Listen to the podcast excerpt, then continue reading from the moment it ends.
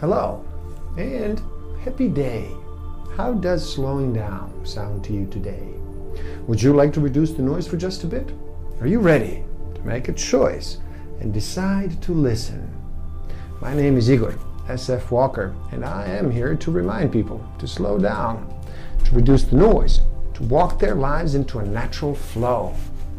Welcome back to the Book of the Week series. Every week, as I read another amazing title, I share it with the world. And today, we look at the power of eight, harnessing the miraculous energies of a small group to heal others, your life, and the world. By Lynne McTaggart. The primary system of communication in the body is not chemical reaction, but quantum frequency and subatomic energetic charge. One of the strange effects identified is that intention seems to affect everything in its path. When the seeds were part of an intention study, every seed was in some way affected, whether or not it was actually targeted. This has big implications, suggesting that living things register information from the entire environment and not simply between two communicating entities. The idea that any given object remains at rest or continues to move at a constant velocity unless acted upon by an external force, Newton's law, is embodied as the cornerstone of many confident assumptions we make about how the world works.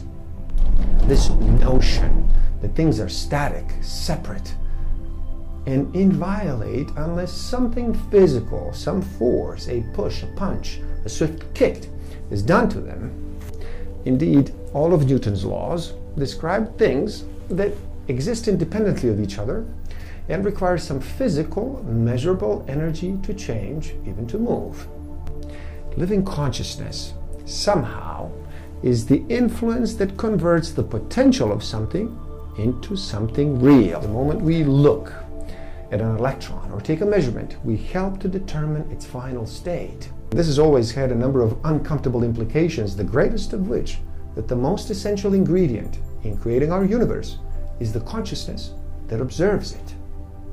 In fact, that nothing in the universe exists as an actual thing independently of our perception of it. Andrew Greeley discovered that people who had undergone a mystical experience had a new sense of their lives and recorded far higher levels of psychological well being than those who hadn't had the experience. Newberg had also discovered evidence that people who experienced mystical states have far higher levels of psychological health and enjoy improved relationships, improved health, and a deeper meaning and purpose in life. In fact, in one study, terminal cancer patients who had undergone a drug induced mystical state enjoyed the kinds of improvements in mental health ordinarily seen with psychotherapy. The scientific literature contains many case studies of patients who experienced spontaneous healing of a variety of conditions, even alcoholism, after a mystical experience. So, what is a powering up procedure? intense initial concentration, visualization, a heart centered approach, a very specific request to the universe. Maslow distinguishes between two types of mystical experiences the green type, which is a transient peak experience of ecstasy, and the mature type, which produces a more long lasting transformational shift in the person. In its mature form, the transcendent experience represents an ultimate expression of self actualization and social integration. Jeff Levin states In this context, context, definitions of health, spiritual well being, and personal development seem to intersect. People who are strongly focused on themselves are more likely to suffer from depression and anxiety and negative mood. In fact, if you have to choose between giving and receiving, there's no longer any question that it is better for your health to do the giving. In one study of older Americans, those who gave experienced less illness than those who were on the receiving end of their kindness. And in all of the religious coping behaviors relating to better mental health, one of the major ones among the group of mentally ill patients was giving religious help to others. Giving also appears to be the key center, central to longevity. Research from Stanford University in California of senior residents showed that those who were involved in volunteer work, particularly in religious groups, had mortality rates nearly two thirds lower than those who weren't. A situation noted the researchers only partially explained by health habits, physical function, religious attendance, and social support. There is a physical component to the joy that people experience when helping others, which psychologists refer to as a helper's high.